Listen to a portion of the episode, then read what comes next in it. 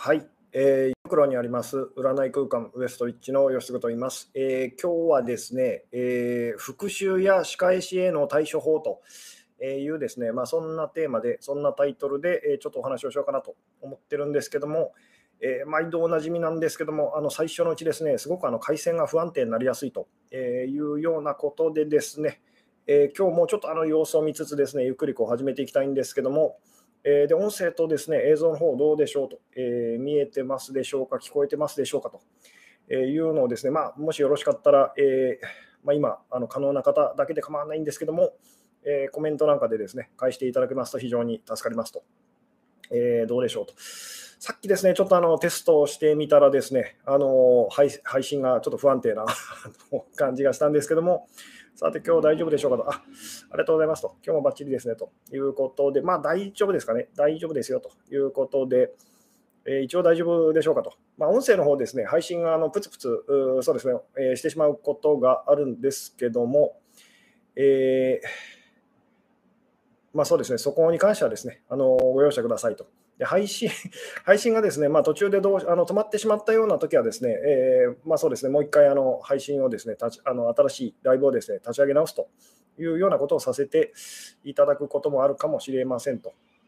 あなるほど、オンラインの占いではタロットとかはしてもらえないのですかと。えー、そうですね、オンラインの、オンラインのですね、えー、セッションではですね、まあ、基本的には、あのタロットカードとかですね、えー、使ったりとかですね、ちょっと難しいということで、まあ、どうしてもっていう方にはですね、まあ、なんとか工夫して、そうあのそうですね、対面でやるときよりは あの使うカードとか、まあ、せいぜい1種類ぐらいだったりとかするんですけども、あのやったりとかもしますと。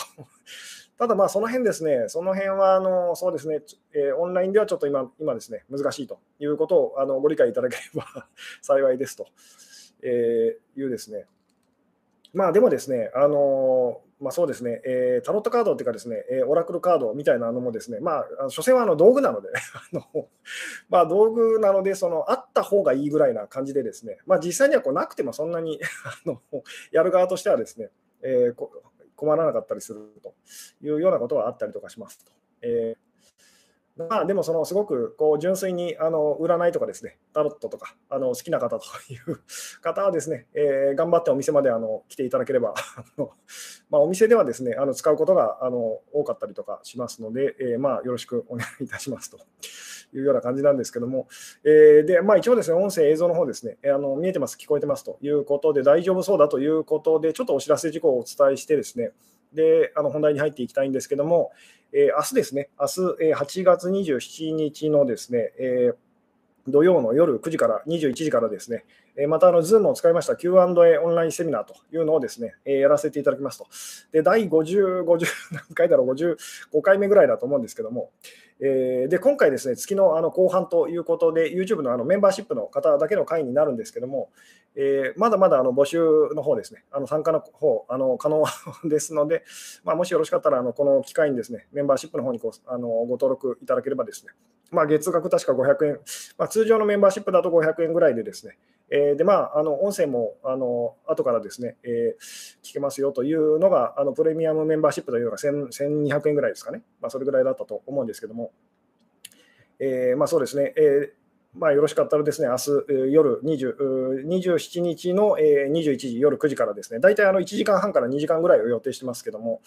えーまあ、あの YouTube のメンバー、あのなんでしょうね、ライブと違ってですね、えーまあ、いろんな方からのご相談にですね、ご質問に私があのどんどん答えていくというような形でやらせていただいておりますと。えー、で、まあ、YouTube のライブ、まあ、今日もそうなんですけども、タイトルというかですね、あのテーマに沿って、まあ、一応お話を進めていくというような形でやらせていただいててですね、まあ、その辺違いがあったりとかするんですけども、えー、さて、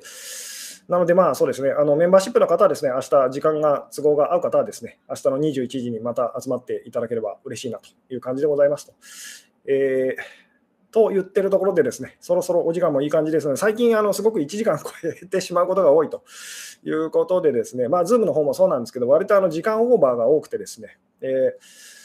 ー、なんで今日もです、今日こそはちょっとこう早めに始めて、初めにあのいい具合に終わりたいなというふうに思ってるんですけども、さて、えーあなるほど。お、お知らせありがとうございますと、えー、曜日屋に日にちが分からなくなってきました そうですね、割とですね、ズームの方もですね、まあ、月2回ぐらいペースでやってるんですけども、最近ですね、なんか毎週やってるような気もしますと、えー、いうことで、私もですね、えーちょっとあの分からなくなってきてるところが多かったりするんですけども、さて、今日の今日のお題なんですけども、えー、復習や仕返しへの対処法っていうですね、まあ、タイトルをつけさせていただきましたと。えー、でまあ、このタイトルっていうかテーマであのそうですね。これだけ読むとですね、えー、なんか復習とか仕返しとかあの自分がこうされちゃう側だと。あのされちゃう側の時にどうしたらいいのかと。あるいはこうされないためにはどうしたらいいのかっていうふうにこう、えー、取られる方結構多いかなと思うんですけども本来ですね今日はですね復習や仕返しをしたくなった時の対処法という本当はそういうタイトルをつけようと思ってましたと。まあ、ただそれだとですね、えー、まあ興味を持ってくれる方があの少なくなっちゃうかなということでですね、えー、まあ今日のあの復習や仕返しへの対処法というようなこうあのテーマ、タイトルをですね、付けさせていただいたんですけども、でも結局は同じですと。あのなんでしょうね、えーまあ、これですね、最近あのよくこの言葉を口にしますけども、あの私たちがしてることっていうのはこう、されたと思ってることだと。えー、されて結局、その自分がしたことが返ってくると。返ってきたと思ってることを私あの自分がこう無意識的にこうしてると。なので、結局はですね、その何をされるかっていうのは何をしてるかというですね、こう自分自身がこうどういうふうにこう生きてるかっていうのがですね、あの結局はすごいこう大事になっていくので、まあ、つまりこう復讐や仕返しをされたくないのであれば、あなた自身もしないことですよと あのいうですね、えー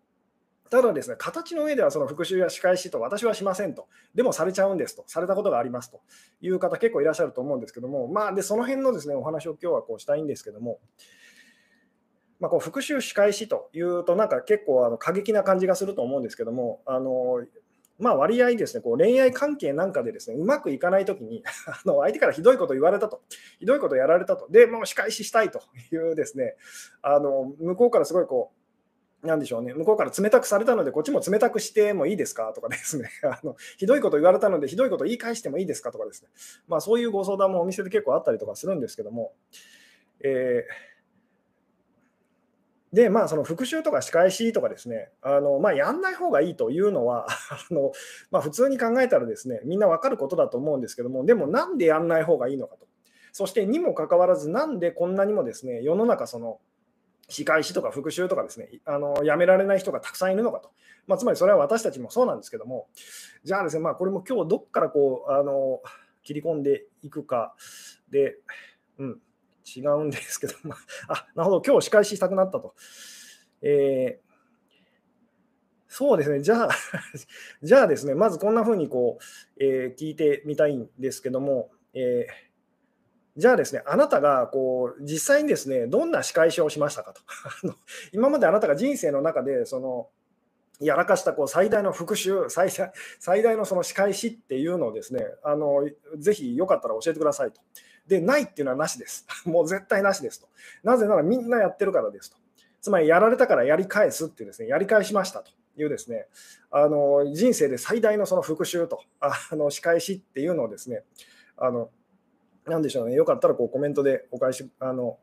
教えていただけるとすごく嬉しいんですけども、うん、なるほど、歯には歯を、えー、目には目を、えー、ハンムラビ法廷はダメってことと、えー、そうですね、あのダメです。で、なぜなのかっていうですね、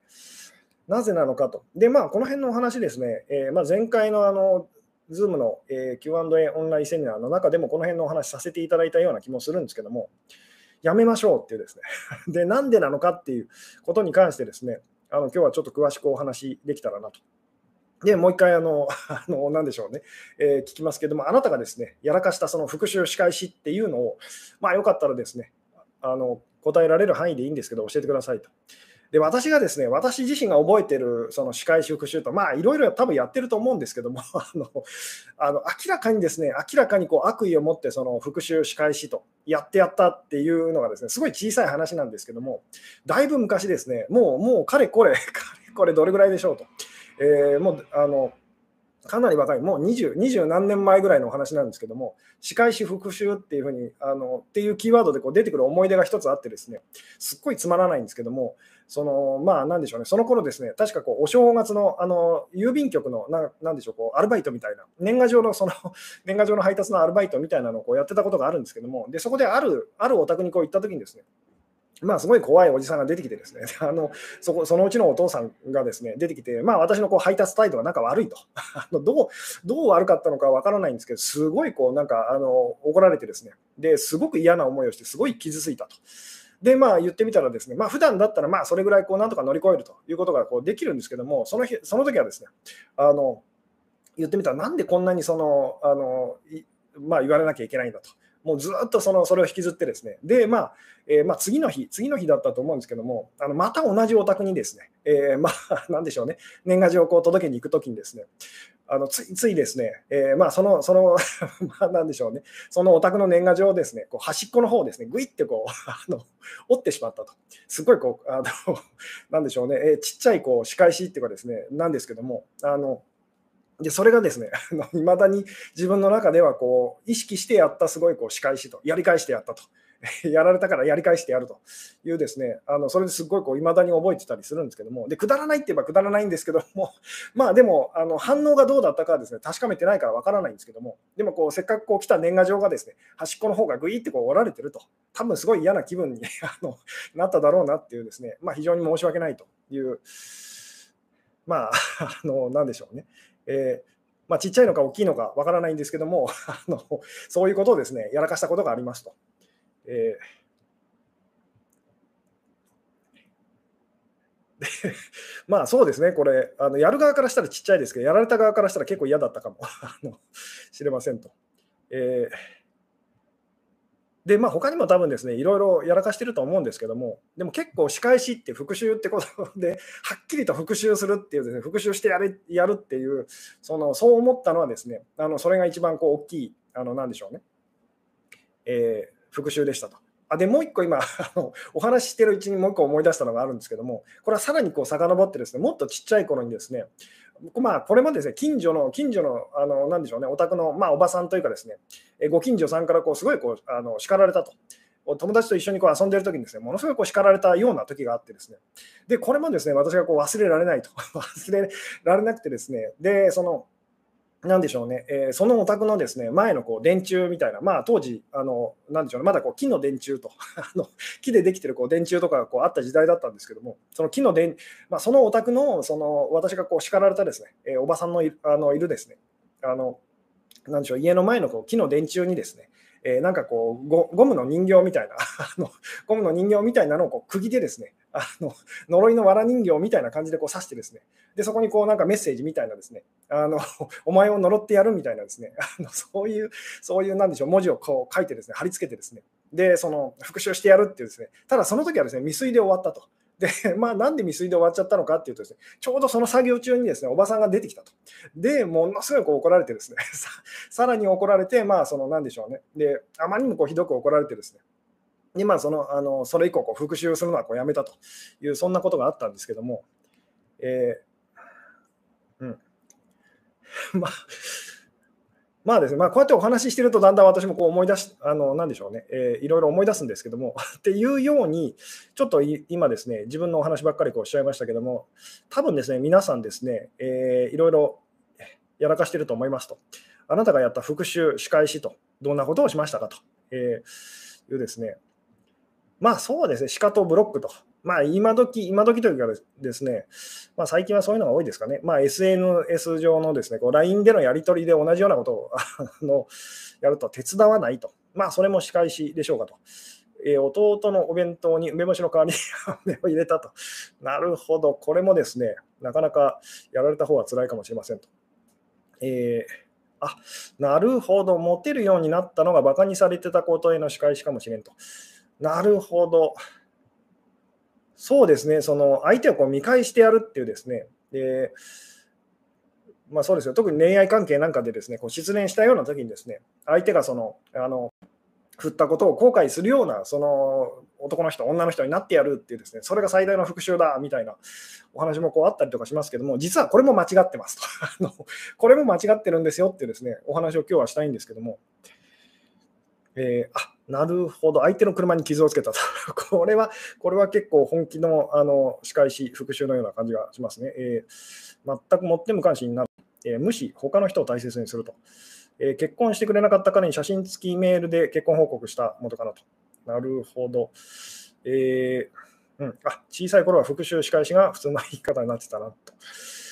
そうですね。あなるほど、画像が時々ボケると。えー、ちょっと今ですね、えー、そうですね、え音声、映像乱れてたりする感じでしょうかと。えうん。まあそうですね、まあでも誰でもですね、やっぱりこうやられたらやり返すというですね、えー、うん。あ、なるほど。この,、えー、この間、えー、前を歩いてたおじさんがタバコポイ捨てと、なんか腹が立って、後ろから、ここでこのクソじじいって、えー、マスク下で声出しましたと。まあ、こういうのも復習と、あの仕返しというふうにですね、えーまあ、言えたりとかしますよね、えー、母親に暴力とやられたからやり返したと。まあ、こういうそうですね、ダイレクトな直接的なのもあるかと思いますと。えー、じゃあですね、ここからなんですけど、なぜ復習とか仕返しとかしない方がいいと思いますかと。なぜなんでしょうと。しない方がいいのはなぜかっていうですね、復習や仕返しとしたくなっちゃうというのは、こうその誘惑にはですね、あの私たちこうみんな駆られちゃうんですけども、でまあ、よく映画とかドラマなんかでですね、あの題材にされているようにですね、復習っていうのが、仕返しっていうのはですね、まあ、私たち人間にとって一番大きいその、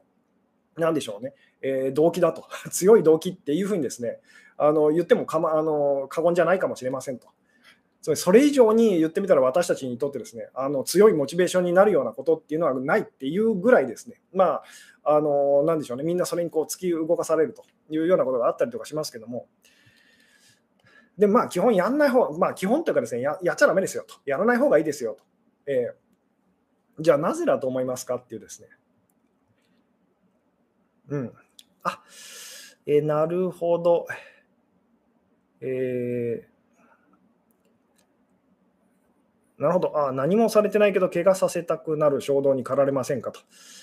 まあ、そうですね、これはですね、その人から例えば何もされてないとしても、他の人からこうされたというふうにですね、まあ、これもだからよくある、まあ、よくあるというかですね、悲しいお話ですけども、その親から虐あの虐待されてですね育ったそのお子さんがですね、えー、まあ他のあの人にですね、えー、まあ、言ってみたらこう、えー、無差別にこうそういうあの殺傷事件を起こしちゃうみたいなことってあったりとかしますよね。これもある意味ではその復讐と仕返しっていうふうにですね、まあ、言えますと。こうやられた相手とそのやり返す相手がこう違うと違うんですけど、その本人の中ではまあ同じような感じなわけですよね。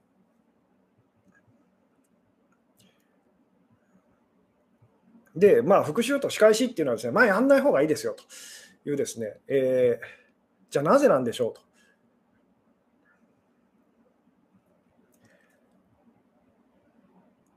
うんまあ、これですね、簡単なようですごい難しいんですけども、えー、じゃあ言われても我慢して言われっぱなしの方がいいってことですかと。でもそうなんです。実はそうなんです。で、ああのまあでもそうですね、正確に言うとですね、言われても我慢して言われっぱなしの方がいいっていうのは間違ってますと。我慢ってのは辛いですよね。なので言われてもその我慢せずに言われっぱなしでいましょうっていう、この違いなんですと。我慢することとその受け入れることっていうのはこう違いますよっていうですね、あのお話をまあ散々してると思うんですけども、我慢してすごく辛い思いをして我慢するっていうのはそれはしない方があのもちろんいいでしょうと。えー、そうではなく、その我慢せずに、素直にそれを受け入れて、その言われっぱなしの方が実はいいんですよっていうですね。で、なぜならっていうお話なんですけども、帰ってくるからと、ありきたりかなと。えー、うん。まあ、そうですね、やったことは返ってくるっていうふうにですね、えー、なんでまあ自分で自分に呪いをかけてるようなものだというお話は、ここ最近のですね、あのライブの中でもこうお話しさせていただいてますけども、永遠に続くからと。えーそうですね、えー、赤穂浪士の、えー、仇討ちは映画化、ドラマ化されてますねもんねと。そうですね、敵討ちとかですね、仕返しと復讐っていうのはですね、まあ、これからもですね、まあ、永遠にこう人気のあるテーマだと思うんですけども、つまり私たちみんな大好きと。えー、あなるほど、した後また嫌がらせされるかもとバレるかもとビクビクしてたと。なるほど、えー、裏で変な噂立てられてたから、えー、秘密を暴露したと。なるほど、えー道理にかなってる復習はしていいと思います。自分が復習と思ってるだけですから、ダメです。しちゃダメなんです。道理にかなってるっていう復習自体が道理っていうことから言うと、かなってないんです。ダメですと。ダメなんですよと。で、これは、その、なんでしょう、いいと、まあ、いつも言いますけど、いいとか悪いとかって言ってる、その、善悪というですね、そういう意味で、その、いいとか悪いとかって今日言ってるわけじゃないです。あなたの幸せのために、その、えー、絶対やっちゃダメですと。まあ、絶対というか、できればやらない方がいいでしょうっていう話なんですけども、うん、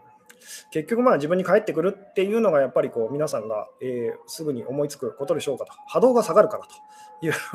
まあそうですね。そういう考え方もありますと。それやってる間幸せは感じられなさそうと、えー、復讐はお互いにやり返したりして終わらないし結局幸せにならないからと、えー、うん。我慢しないで言われっぱなしってどうするのと、えーつまり言われてもその、まあ、この辺のお話も最近してますけど、自分が大丈夫なら問題ないわけですよね。で、我慢するっていうのは大丈夫じゃないのに、その大丈夫なふりをするのがその我慢っていうことですよね。なので、その何を言われてるんですよ、その別に自分が平気なら何の問題もないわけですね。なので、こう平気になりましょうっていうようなお話でもあるんですけども。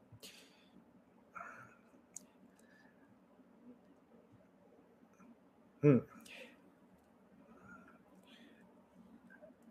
えー、じゃあ、じゃあですね、ここにあのお話を持ってきたいんですけども、なぜは、つまり私たちは復習や仕返しをすることで何を得ようとしてるんでしょうかというですね、さて、復習や仕返しをすることで、その私たちは何を遂げようとしてるんでしょうと。目的は何なのか、どんな気持ちになりたいのかっていうですね、ここをちょっとその何でしょうね、これがだからすごく難しいお話なんですけども、つまり復習、まあ、この話以前にもしたことがありますけども、復習や仕返しを、あの何でしょう、達成してですね、私は幸せになりましたと、えー、私は50人の人に復習をして幸せになりましたっていうような人は、まあ、いませんよね。あのつまり復習をしたっていうですね、あの成功させただとかっていう仕返しをしてやったぞっていうですね、人はその、まあ、この世界にたくさんいますと。私たちももしかするとその一人かもしれませんと。でもその、それをして幸せになりましたと、えいう人はあのいませんよね。えにもかかわら習わ私たちはその復習と仕返しっていうのはですね、あのせずにはいられないというふうにこうなったりとかしますと。で、じゃあそれはなぜなんでしょうと。つまり何が、復習や仕返しってですね、あの何が目的なんでしょうっていうですね、何をしようとしてるのかと。ここがですね、分かってくると、復習とか仕返しとかですね、あのしたくなくなるっていうお話なんですけども、で、自分が復習や司会あの私たちがすることっていうのは結局、その何であれ、得をすると。何かしらこう得なことがあるので、そのしたいわけですよね。何の得もないことを、本当に何の得もないことを、その私たちはこうやりませんよね。あの何しろ別にその何の得もないからっていうふうにですね。ってことは、その復習や仕返しっていうのには、すごいこうメリットがあるというですね。じゃあ、どんなメリットがあるんでしょうっていう。ここはだからすごく説明するのがとても難しいんですけども。復習や仕返しとやっても別にそのなんかいいことなさそうだと。結局はその何でしょうまたこうやり返されるのが怖いっていうふうにこうなるわけですよね。自分がしてることっていうのはされた、あのなんでしょうね、えー、言ってみたらこうまた帰ってくるというですね、なんで あのそんなことやらない方がいいというのは、そのまあ、ちょっとこう考えれば分かるようなことなんですけども、にもかかわらず私たちはそれをやめられないと、えー、っていうのには何かこうメリットがあるからですよね。じゃあその復習や仕返しってですね、目的は何なんでしょうというですね、何のために私たちはそんなことをこうしてるのかっていうですね、うん、復習や仕返しをすることですっきりして辛さから解放されるメリットと。なぜすっきりするんでしょうと。えー、にもかかわらず、なぜその後、その虚しくなったりとか、悲しくなったりとか、その 怖くなったりとかするんでしょうっていうですね、お話なんですけども、つまり復習とか仕返しとかしてですね、えー、その後すごいこう幸せだと、私は復習を遂げてハッピーだと、もちろんその一時的にはそのその瞬間はそんな感じになるんですけども、その後すごく大体映画とかドラマでもそうなんですけど、復習とかその仕返しとかですね、あのやった人っていうのはですね、まあ、その時はすごいこう、あのなんでしょうね、えー、まあ、苦しさから解放されてってなるんですけども、その後すごく虚しそうなあの顔をしてたりとかですね、なんあのなんでしょうね、えー、すごく言ってみたらこう、自分のやったことを後悔したりとかっていうふうにこうなったりとかしやすいと。で、なぜなんでしょうっていうですね。つまり復習や仕返しっていうのは一体何のために私たちはやってるのかと、何が目的でっていうですね。で、ここが分かってくると、そのそんなことしない方がいいし、そのまあ、お互いにですけども、そのなんでしょう、まあ、そんなことは意味がないっていうふうにですね、あのなってくるんですけども。で、まあ、だいぶ引っ張りましたけども、そのそうですね、これですね、えー、何のために私たちがその復習や仕返しっていうのをやってるかっていうとですね、あのつまり自分が傷ついたって感じるわけですよね。で、自分が傷ついたと。ですごくこう、あの辛いというふうにですね、えー、まあなんか自分がこう傷ついたと、奪われた気がすると、えー、損をした気がするっていうですね、えー、でそれを言ってみたら、相手にもこう味わわせたいってことなわけですよね。じゃあ、なんであのそそれをですね私たちがこう味わわせたいって思うのかと。で、これはですね、まあ、以前にもこういう話をしたことがありますけども、損をした人と得をした人がいるっていうふうにですね、で、まあ、向こうが得をしてて自分が損をしてるっていう時に私たちは復讐やこう仕返しをしたくなると。つまり、その自分を損させたって思う相手にですね、あの同じようにこう損させたいと。で、そうするとどんないいことがあるかっていうと、そのまあ、お互いにこう損をしたので 言ってみたらこう、なんでしょうね、最初こう損をさせられましたと。で、今度相手をあの復讐や仕返しを起こしてですね、相手を損させたと、傷つけたと。っていうことで、つまり同じになると いうことですよね。えー、で、私たちはですね、自分が感じていることを相手にもですね、あの感じさせたいっていうふうに、まあ、無意識的にですけど、常に常にそのあのそんなふうにこう思ってます。なので、自分が損してたら相手にも損をさせたいと。で、まあ、自分が得をしてたら、まあ、相手にもこう周囲の人にもですね得をさせたいっていうふうにですね、まあ、自然と思うと。自分が幸せだったら相手にも幸せでいてほしいと思いますと。で、自分が不幸せだったら、相手にもですね、不幸せでいてほしいと。じゃないと言ってみたら分かり合えないっていうふうにですね、なるからです。違いが私たちをこう苦しめるわけですよね。自分よりも得してる人がいるっていうのが私たちを苦しめますと。なので、その復讐やその仕返しっていうのはですね、自分、復讐や仕返しで私たちは何を証明しちゃうかっていうとですね、自分がいかに弱いかってことを証明しちゃうんですと。つまり復讐を遂げましたって言ったらですね、つまり自分が損をしたと。同じだけ相手に損をさせないと気が済まないっていう状態ですよね。じゃあそれを達成して、一体何があの証明されるかっていうとですね、私は確かに傷ついたと。私は確かに奪われたと。私は確かに損をしたっていうことを証明することになっちゃうんですと。分かってもらえますかと。なので、自分がいかに弱いかっていうことを、実は復讐や仕返しをこうしちゃう人っていうのはですね、遂げちゃう人っていうのは、あの証明してるんですよ。だからその後不安があのなくならないんですと。怖いんです。なぜなら自分は弱いって認めちゃったからですと。これどうでしょうと。あの簡単なようですごく難しいお話なんですけども。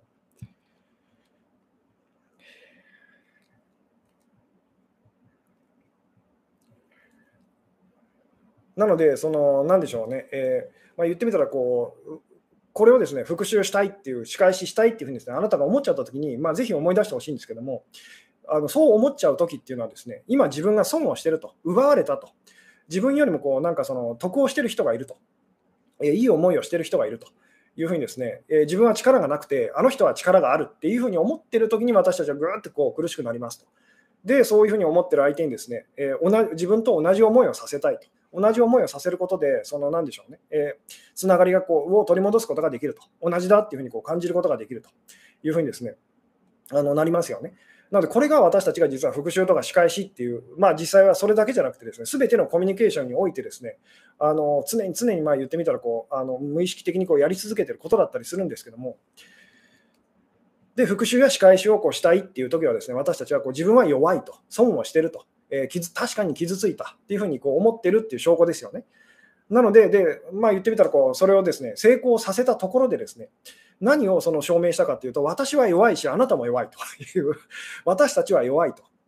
私たちはすごく傷つく、脆い存在なんだってことを、ただあの証明しちゃっただけなんですと。えー、なので、その、なんでしょうね、えー、言ってみたら、それってのはこう決していいことではないですよね。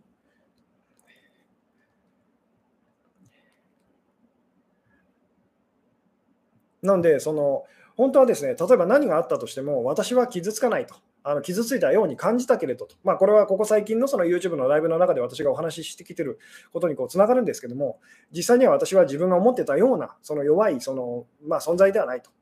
なんでこう傷ついてませんっていうふうにです、ね、大丈夫ですっていうふうにこうなると。えー、そしたら復習とか仕返しってこうする必要はこうなくなりますよね。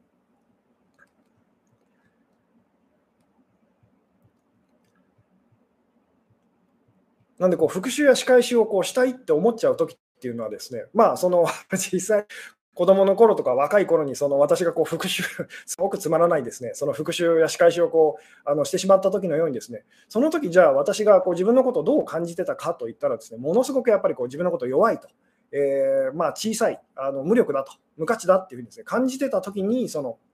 まあ、なんでしょう、こう誰かとの間でこう揉め事が起きてですね、で傷ついたって感じた時にですね、まあ奪われたと。えいうふうに感じたときに相手にも同じ思いをこうさせたいっていうんですね。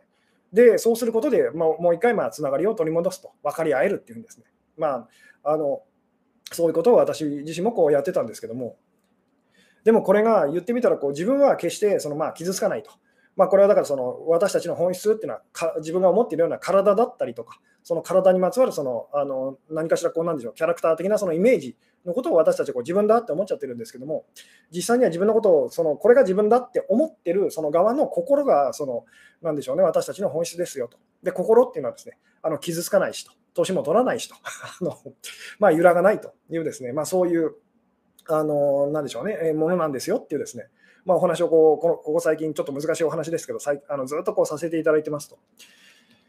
なので、復習とか仕返しっていうのは私たちはこう我慢してしまいがちですよね。確かに自分は傷ついちゃったと。確かに自分はその損しちゃったと。だけど、そのえー、なんか復讐とか仕返しとか、そんな悪い人になってはいけないってぐーってこう我慢しちゃう人がいるんですけども、我慢してたら辛いですよね。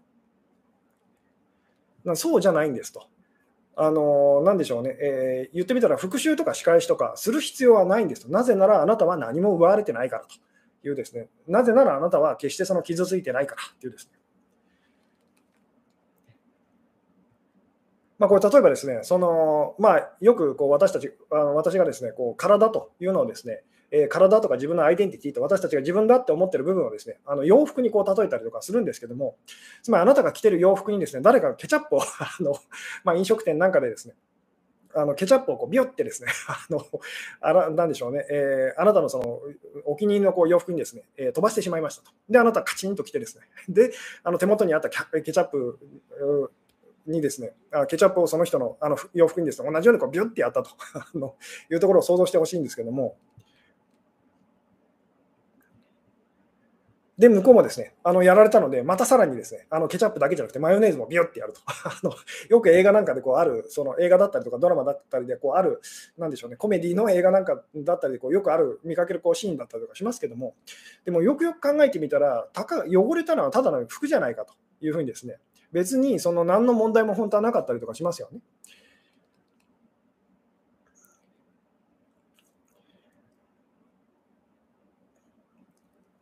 傷つくことは弱いんですかと。あの傷ついたものが自分だと思うことは弱いっていことになりますよね。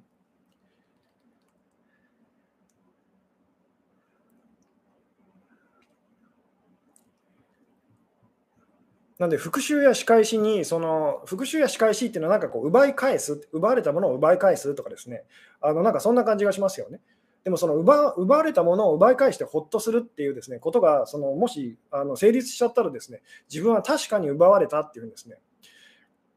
まあそれをこう認めちゃったことになりますよねつまり自分は弱いってことをこう認めちゃったことになりますと。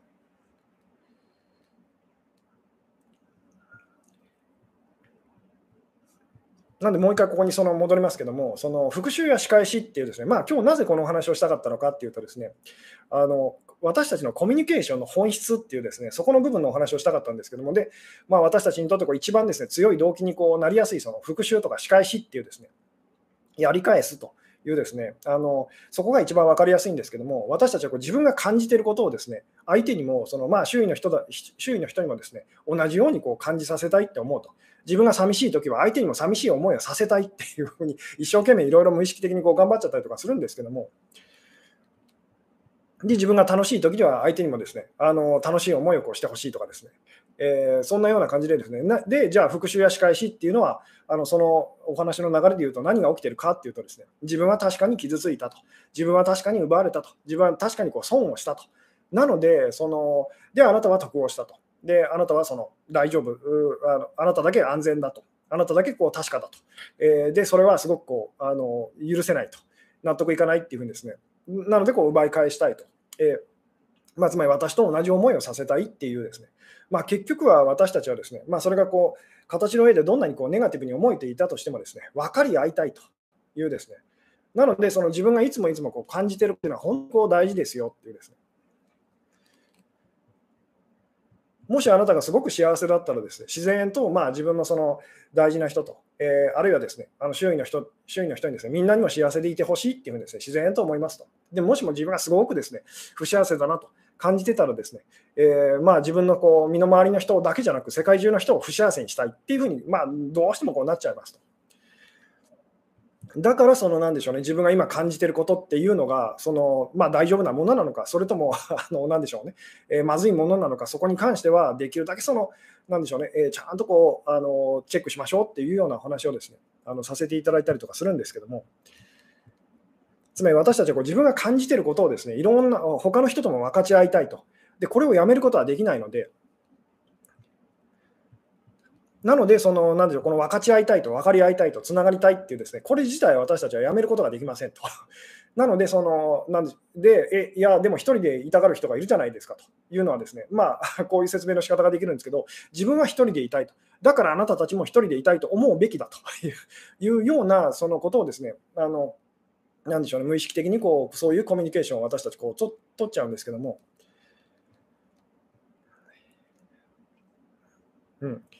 悲しいのはいいんですよねと。そうです。あの悲しいのはいいんです。でも苦しいのはダメなんです。ここがだからその分かっていただきたいんですけども、なんで悲しいのはいいのかっていうと、悲しくても大丈夫だっていうふうに気づ気づけるからですと。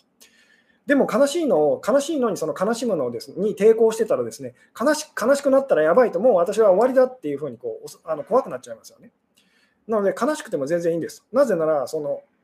まあ、感情っていうのはですね、まあ、いつもいつもこういう話をしますけども、感じたら消えていくからですと。それが喜びであれ、その悲しみであれですね、あのまあ、ポジティブな気持ちであれ、ネガティブな気持ちであれ、感じたらちゃんと消えていくから大丈夫ですよと。ところが感じるのを嫌がってるとですね、ずっとそれがこう居座ってるように感じると。つまり一回悲しくなったらもうおしまいだというふうに私たちは思っちゃうんですけど、そんなこと全然ないので大丈夫ですよっていうふうにですね。私たちが悲しくなるのは傷つくのはその自分の中のこうイメージと私はこういう人間のはずなのにっていうそのイメージが保てなくなった時にそのまあ何でしょうね、えー、私たちはこうとってもこう悲しくなったりするんですけども実際悲しくなってみてつまりその自分の中のイメージが崩れてみて何が分かるかっていうとああこれは私じゃないって気づくだけですと。つまりケチャップを飛ばされたこの洋服は別に私じゃないと。なぜこんなに私はあのこんなつまらないことで腹を立てたりしたんだろうっていうんですね。うん、あなるほど。でも、吉嗣先生はうまくいってないときは、彼の真似をしたらいいと言ってましたが、冷たくされたら冷たくした方がいいのですね。いいいいのですかねと。相手と同じことをするのはなぜかっていうですね、まあ、そこがその、なんでこういうお話もよくするんですけども、ただ同じことを真似てもだめですよと。なぜそれをするのかっていうと、相手の気持ちをその分かりたいからと。つまりあの私たちはみんな自分が感じていることを相手に分からせようとしてそのいろんなことをやってますと。なんで相手がしてることに逆らわないでくださいと。相手から連絡が来ないと。じゃあその、その時にあなたが感じるであろう気持ちを相手はかあの感じて、ちゃんとその感じてほしいんですと。でまあ、まずですね、まあ、言ってみたらその、僕たちは一緒にこういない方がその幸せだというふうに相手が感じてるとしますと。で、あなたはその、いや、そんなことないと、私たちは一緒にいた方が幸せだと、相手に感じさせたいというふうに思ってるとしますと。ここでまあバチバチやってると。えー、で、そこで相手がやってることと同じことをあなたもまずしましょうと。えーで、そうすると当然、その、なんでしょうね、あなたは悲しくなると。えー、で悲しくなることで、その私たちは一緒にいた方が幸せなんだっていう、そのそう思ってるあなたのそのイメージがくあの保てなくなって崩れるからですと。で、そこで悲しくなると。ただし、それはあなたではないので、そのうちあなたは何に気づくかっていうと、あ意外と本当に彼のあのやってる通りだ、言ってる通りだなと。あの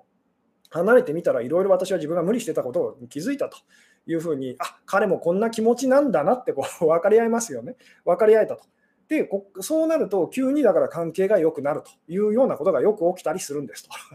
どうでしょうと。こう分かっていただけますか？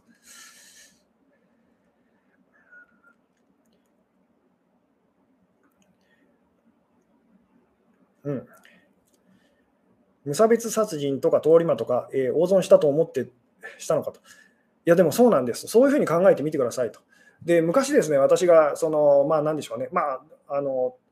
まあ、すごいこう有名なこう通り魔事件みたいな無差別殺人事件みたいなのがあってですね、まあ、私もこうその頃すごいショックを受けてですね、でまあ、それをこう題材にちょっとこうあのその頃お芝居を演劇をやってたのでその脚本をこう書いたことがあったんですけどもそこでまあ私がなんでそんなあのお話を書いたかっていうとですね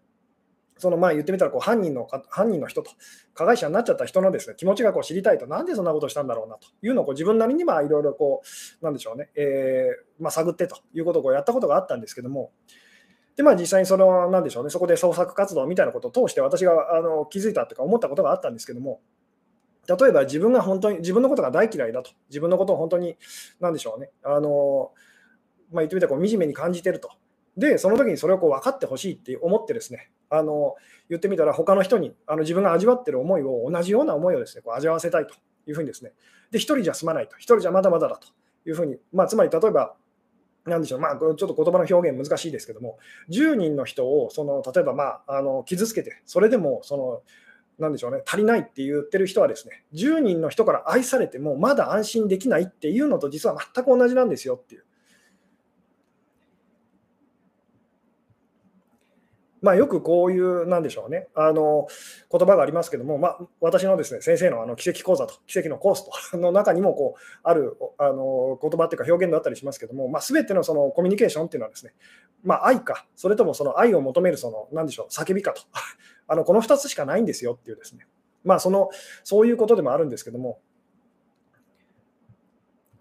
ここが分かってくると、その私たちはですね、あのなんでしょうね、えーまあ、言ってみたら復習とか仕返しとかっていうのは、その自分も自分のためにも相手のためにも本当にならないんだなっていうふうにですね、ことがこう分かってくるんですけども、つまり私とあなたはとても弱い、その傷つけ合うその存在だと、えー、でこの世界には損得があって、あなたは得をして、私は損をしたと。だから今度はあなたが損をしなさいっていうふうにですね、結局は自分やその相手のですね弱さをこう証明しちゃうと。で、私がこう今日お話ししたい一番大事なところはですね、その逆のことを意識していきましょうと。私とあなたはその傷つくようなそのそういう存在ではないっていうですね。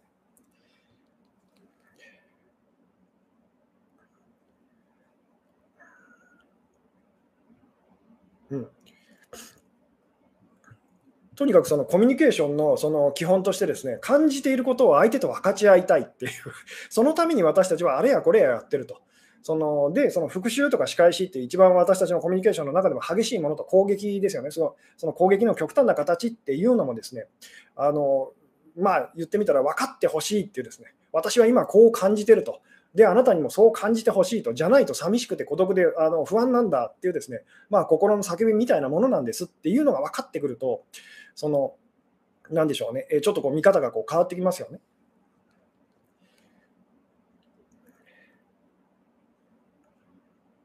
うんえー、犠牲を取り替えない、えー、取り替えないとっていうのにも当てはまりますねと、えー、取り返さないとっていうのにも当てはまりますねと。そうですね、なので取り返さないとっていうふうに思ってるってことは、私は確かに奪われた損をしちゃったって思ってるってことですよね。なので、そのそれを取り返したと、よかったっていうふうにですね、あのなったら、あの復讐を私は遂げたと、仕返しをしたと、えー、よかったっていうふうになっちゃったらですね、何が、その人は自分で私はその奪われたりとか、傷つけられたりとかする、すごく脆弱な弱い存在だっていうことを あのまた一つ証明したってことにこうなっちゃうといういうことがこうどうでしょうと分かっていただけるでしょうかと。でも例えば逆にですね、どんなにひどい目にあったとしても、どんなに辛い目にあったとしても、でもちろんその時はショックを受けますと。ですごい喪失感を味わうと。でも、よくちゃんとその自分自身のにこう素直でいたらですね、私は何もその奪われてないと、何も傷ついてないっていうふうにですね。で、その復讐したりとか、仕返ししたりとか、つまり攻撃する人っていうのは、ものすごく言ってみたら自分のことを弱いと感じていて、傷つけられるそういう脆弱な存在だって思い込んでいて、とっても怖くて、言ってみたら、その、なんでしょうね、その怖さを誰かとこう分かち合いたいと。いうふうにこう、えー、他の人を攻撃してるんだなっていうのもこう分かってくるので、もちろんそのそんなことは、あの、なんでしょうね、あのしないでくださいと あの、やめてくださいってお話ではあるんですけども、だとしても、その人のこう恐れというのがですね、こうちゃんとこう見えてきあの見えてくるはずですと。で、それが分かった上で、その、まあ、なんでしょう、コミュニケーションを取っていくってなったらですね、復習や仕返しっていうのをこう巻き込まれることももちろんですけど、こうあの少なくなってくる。つまり、誰の得にもそれはならないと。私たちのこう弱さっていうのはですね、ただ証明するだけだっていうのがですね、こう分かってきたらですね、えー、まあ、言ってみたらですね、その復習や仕返しっていうですね、まあ、それとこう、まあ、だんだん縁が切れるという、まあ、ようなお話だったりとかするんですけども、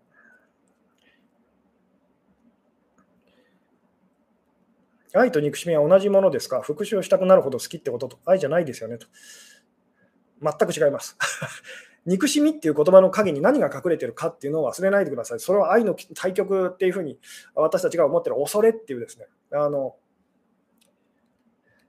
なんでまあこの辺のお話は以前にですね YouTube のライブでもしたことがあると思うんですけども私たちはこう愛っていう言葉はですね分かってませんと。忘れちゃったからここにいると。あの忘れちゃってるのでそのここにいてその愛っていうのを一生懸命自分たちなりにその求めてるってことをやっちゃってるんですけどもその愛っていうのはなんとなくこう私たちにとってはこう好きっていうののすごいやつとあのいうですね、まあ、そんな風にこうどんな犠牲をこう払ってでもなんかその何でしょう何かを大事にするとかですね、えー、いうそういうこうイメージをあの抱きがちですけども全く違いますと。そういうものではありませんってそういう愚かなものではありませんっていうですね、まあ、その辺のお話をこう私も散々こういろんな形でこうさせていただいてるんですけども、うん、仕返し暴露している YouTuber も自分は弱い存在だと確認することになっちゃうんだなと。でもそうです。俺は弱いと、私は弱いと。だえー、なので、あなたもそうなはずっていうんですね。あのいうふうに一生懸命こうあの仲間を増やそうとしてると。まあ、とにかく私たちは、こう、なんでしょうね、まあ、仲間を増やそうとしてるっていうですね、仲間が欲しいと。自分と同じように感じてくれるその仲間が欲しいというのをですね、まあ、一生懸命やってます。で、そのことによって自分は、その、まあ確かにその、なんでしょうね、えー、まあ、自分という形でその存在してるっていうふうにです、ね、思いたがるんですけども、とにかくその、なんでしょう、復讐や仕返しっていうのはですね、自分の弱さを証明することだっていうふうにですね、まあ自分、もうちょっとこう正確に言うと自分と相手と、相手のこう弱さを証明することだっていうふうにですね、確かにこの世界には損損をしてる人がいると、確かにこの世界には得をしてる人がいるっていうふうにですね、でこういう世界観で生きてる限りずっと私たちはこう損得の中でですねあの何でしょう損をすることをあの恐れてですねで得をすることばっかり考えてっていうふうにですね、まあ、どうしてもこうなっちゃうのででも損をする、うん、なでしょう損をする人もですね得をする人もですねあのどっちも恐れてるってことでは変わらないですよね。あの得をした人、得をしたって感じてる人はですね、まあ、今回は免れたっていうだけであの、次はあなたが損をする番だっていうふうにですね、あのただなるだけなので、で損をしてる人もですね、結局、まあ、今回はあなたが損をしたと。でもあなたが逆の立場になるときだって、よーく見てみてくださいと。1日の間でだってですね、あのまあ、これ、例えば明日ですね、あの明日1日観察してみるといいですと。まあ、大小にそのこだわらずにですね、大小にその、あの、なんでしょうね、惑わされず、あ今これは自分がなんか得をした気がするなっていう時とですね、あこれは損をしたなっていうふうにです、ね、感じる時がそのあるはずですと。で、そのもう断言しますけど、もうずっとただひたすらこう得をしてるという人は絶対いませんと。で、逆もそうですと。ずっと損をしてるというですね、そんな人もいませんと。もちろん今日は得が多かったなという日はあります。あのあると思いますと。で、今日は損が多かったなっていう日もあると思いますと。でもですね、ちゃんと観察したらですね、ああのなでしょうね、私たちは、まあ、損をしている時もあれば得をしている時もあると。つまり自分が被害者の立場の時もあれば加害者の立場の時もあると。でとにかくそのループから抜け出すためにはですね被害者も加害者もこうなくしていくっていうですね、えー、つまり私たちはそんなその傷つくような、まあ、なんでしょうね、そういう脆弱な、えー、存在ではありませんよっていうんですね。確かに傷ついているように見えるところはありますと。でもそれは私たちの本質ではありませんっていうふうにですね。なので、その証拠に私たちはですね、あのなんでしょうね、えー、まあ、今まで人生ですね、たくさんいろんな大変なことがあったと思いますと。でもあなたはそれを全部乗り越えてここにいると。ってことは、どんなに悲しくても、どんなに辛くても大丈夫だっていう証拠ですよねっていう。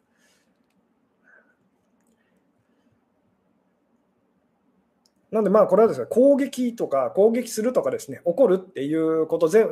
あの全般にこうつながるお話でもあるんですけども共通するお話でもあるんですけども怒ってる人は怖いんだっていうのを覚えておいてくださいと攻撃する人は怖いんだとで、なんでですかって 時々こう聞かれる方がいるんですけど、まあ、単純で怖くなかったらそんなことする必要ないからですと。あのなんで怖いから私たちは攻撃をすると。怖いから私たちは怒ると。なので、そのどんなにそんな風に見えなかったとしてもですね、あのあなたを攻撃してきた人と、怒鳴った人と、えー、威嚇してきた人っていうのはですね、あなたのことが怖かったんですと。あのえー、信じられない話かもしれないですけど、まあそうなんですよってですね。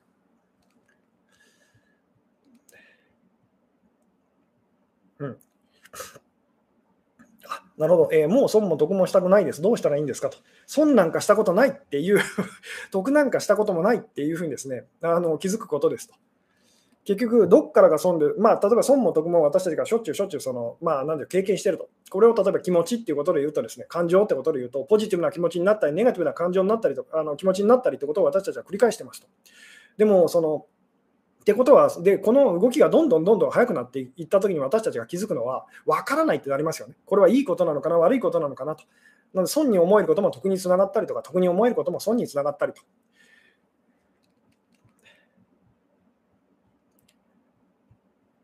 いうふうに考えていくとですね、損も得も結局はないんだなっていうふうにですね。で、あの不確かで揺れ動いている部分っていうのはですね、私たちではないんですと。あの本当、まあ私たちの中のすごく、なんでしょうね、えー、私たちがこう自分だって思っちゃってるですね、あのものだったりするんですけど、それは本当に自分が着てるお気に入りの洋服みたいなものでですね、そこにケチャップがついたからといって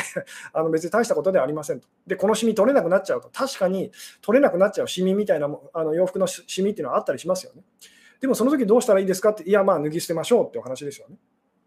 で、別の洋服を着たらいいんじゃないですかってお話ですよね。まあ、ここで言ってるその洋服っていうのはですね、まあそうですね、あのあなたの中のその、えイメージと私は今こういう人っていうですね、まあそれをただ脱ぎ捨てたらいいだけですよねっていうですね。うん。なるほどと。では、攻撃されたときは、具体的対処はスルーがいいのかなと。これがだから難しいんですけども、あのただスルーした、例えば、例えば怖いものが来て、ずっと避け続けて、たらっていうふうに想像してみてください。怖いものが来てですね、例えばボールを投げつけられて、そのずっとこう逃げ続けてますと。で、ずっと避け続けてると。そしたら、その、避け続けてるうちはいいですけども、当たったらどんだけ痛いんだろうっていう怖さからあの私たちは逃れられませんよね。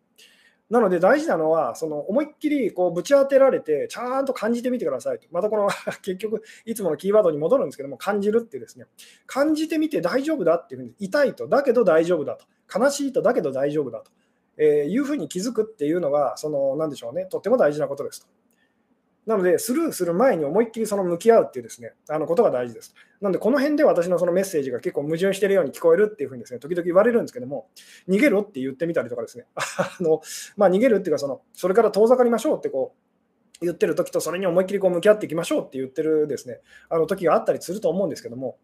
まあ、言ってみたらそれ、それが大したものじゃないので、そのまあ、なんでしょうね、えー、それから、えー、離れるためにそれを通り抜けていきましょうみたいなそのイメージなんですけども、って言ってるところでですね、ちょっと鼻をかませてください。怒るイコール怖い、分かりませんと。嫌な気持ちになったから怒ってるのではなくてと、その嫌な気持ちというのが恐れっていうですね、あのなので、この怒るっていう、怒ってる人が実は恐れてるっていうのがですね、分からないっていうのは分かります。なぜなら私もこれを初めて聞いたときはそう思ったからですと。怒るって、ね、なんかその、なんでしょうね、えー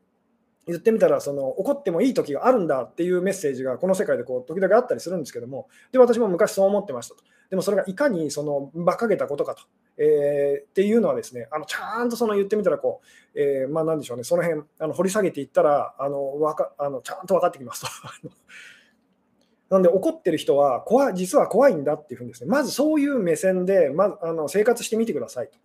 で、実際どうでしたかっていうですね、そしたら本当に確かにあの人は怖いから怒ってるんだっていうのは分かってきましたと。私も怖いから怒ってるんだと。じゃあ怖いっていうのは何が怖いのかっていうと、いや、自分のイメージが壊れそうなんですと。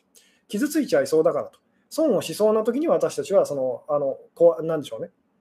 怖いと感じて、まあ、言ってみたら、それを守ろうとしてこうあの攻撃するということをやっちゃうんですけども、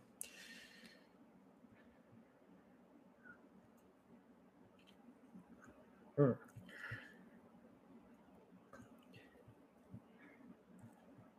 まあ、どうでしょうね、この辺ですね、えーまあ、なかなか難しいお話なんですけども、って言ってたら53分ということで、ですねちょっとあのまとめに入りたい感じなんですけども、今日はですね復習や仕返しへの対処法ということでずっとお話をしてきてますと。で、まあ、復習や、本当はですね、復習や仕返しをしたくなった時の対処法というのが、まあ、あの今日本当につけたかったタイトルだったりとかするんですけども、えー、結局、人からこう復讐、あの仕返しと攻撃っていうのをされるときにすごい怖いって思うのは、それに威力威力があるって思ってるからですよね。あのそれに威力があると。で、それに威力があるって思ってるのは、自分は確かにその、まあ、なんでしょう攻撃されて、その何かをこう損なった経験があるというふうにです、ね、損をしたことがあるっていうふうに思っちゃってるから、そういうふうに思うわけですよね。でもいくら例えば攻撃されたとしてもですね、あのいろいろ辛いことがあったと、悲しいことがあったっていうふうに思ったとしてもですね、ちゃんと乗り越えて自分はここにいると大丈夫じゃないかっていうふうにですね、そこに気づいたら、あの何も私は失あの失ってないしと、傷ついてないしっていうふうにですね、だからまあ人からその、なんでしょうね、えー、仕返しされたりとか、まあ、そん私はその言ってみたら自分のことをこう弱いというふうにその、そんなバカなことは思わないと。だからあの人だってきっとそのそんなバカなことは思わないだろうっていうふうにですね、つまり仕返しやその復讐というのにはそのお互いにこう全然あの意味がないというふうにですね、それをやってもどっちも言ってみたらこうあの、まあ、得をしませんよっていうふうにですね。つまり復讐や仕返しにその力がないっていうふうにあなた自身が見抜いていくことで、まあ、言ってみたらその復讐や仕返しっていうのにその力がないっていうその世界であなたは生きていくことができるようになりますっていう、まあ、そういう人間関係を自然と私たちはあの作っていくのででもこの復讐や仕返しっていうのには確かに力があるというふうにですねやった側は得をするんだっていうふうにですねでまああの得をしなきゃいけない人っていうのはまあ損をした人でもあるんですけどもつまりお互いのこう弱さをこう証明しちゃうと。なので復讐や仕返しっていうのはですねあのやそれをやることで自分がいかにその傷ついたか損をしたかと弱い存在かっていうのを証明することになっちゃうのでそのそんなことやめましょうっていうふうにですね。うん、なるほど、理想に聞こえちゃうと。まあそうですね、私のお話ですね、まあ、今あのお話ししていることですね、えー、まあ、時々こう、きれいごとにもしかして聞こえるかもしれませんと。きれいごとに聞こえるかもしれないんですけど、で、昔の私も多分、昔の私でも同じようなことを思ったでしょうと。なので、この辺はですね、実際にその実感していきましょうっていうですね。なんで、まあ、この辺のあのお話はこう以前の YouTube のライブでもお話したことあると思うんですけど、辛いことがあったりとか、悲しいことがあったりとか、えー、で、結果、あなたはどうなりましたかというですね、まあ、これは過去を振り返ってみても分かると思うんですけど、ちゃんと乗り越えてきてますよねと。いろんなことがあってもちゃんと乗り越えてきてると。だとすると、あなたは傷ついてないんじゃないですかと。大丈夫なんじゃないですかっていうんですね。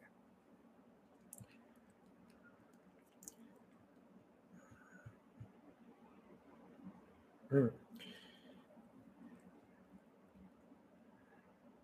なるほど。目には目を、歯には歯をちゅうのは、目には目以上のものを奪ってはいけませんよと。歯には歯だけだからねっていう注意喚起なんよと。なるほどと。あそういう意味もそういう意味だったりとかするんですね。だとしてもと。だとしてもやらない方がいいでしょうっていうですね。つまり自分の大事なものが奪われたので、その相手の大事なものもと最低限だけど奪うと。あのだとしても自分の弱さを結局は証明していくことになるんですと。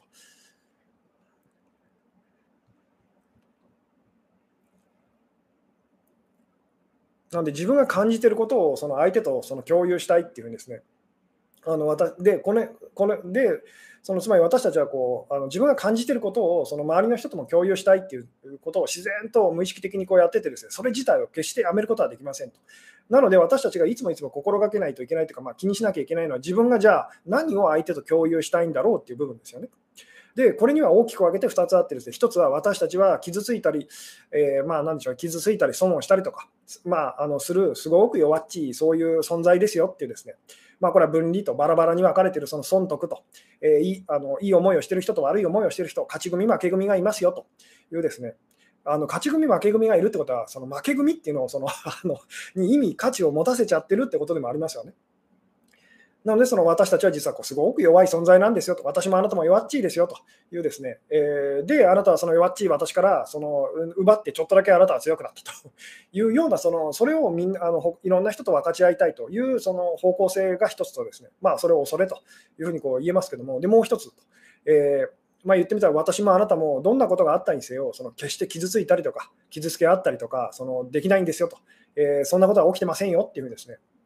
あの私もあなたも本当は自分が思っているよりもはるかに、まあ、あの強い、そういうその揺らがない存在なんですよというのをそのみんなとこう分かち合あの合っていきたいというふうにその思うかのその2つの方向性っていうのをですね私たちはそれを選ぶことができますと。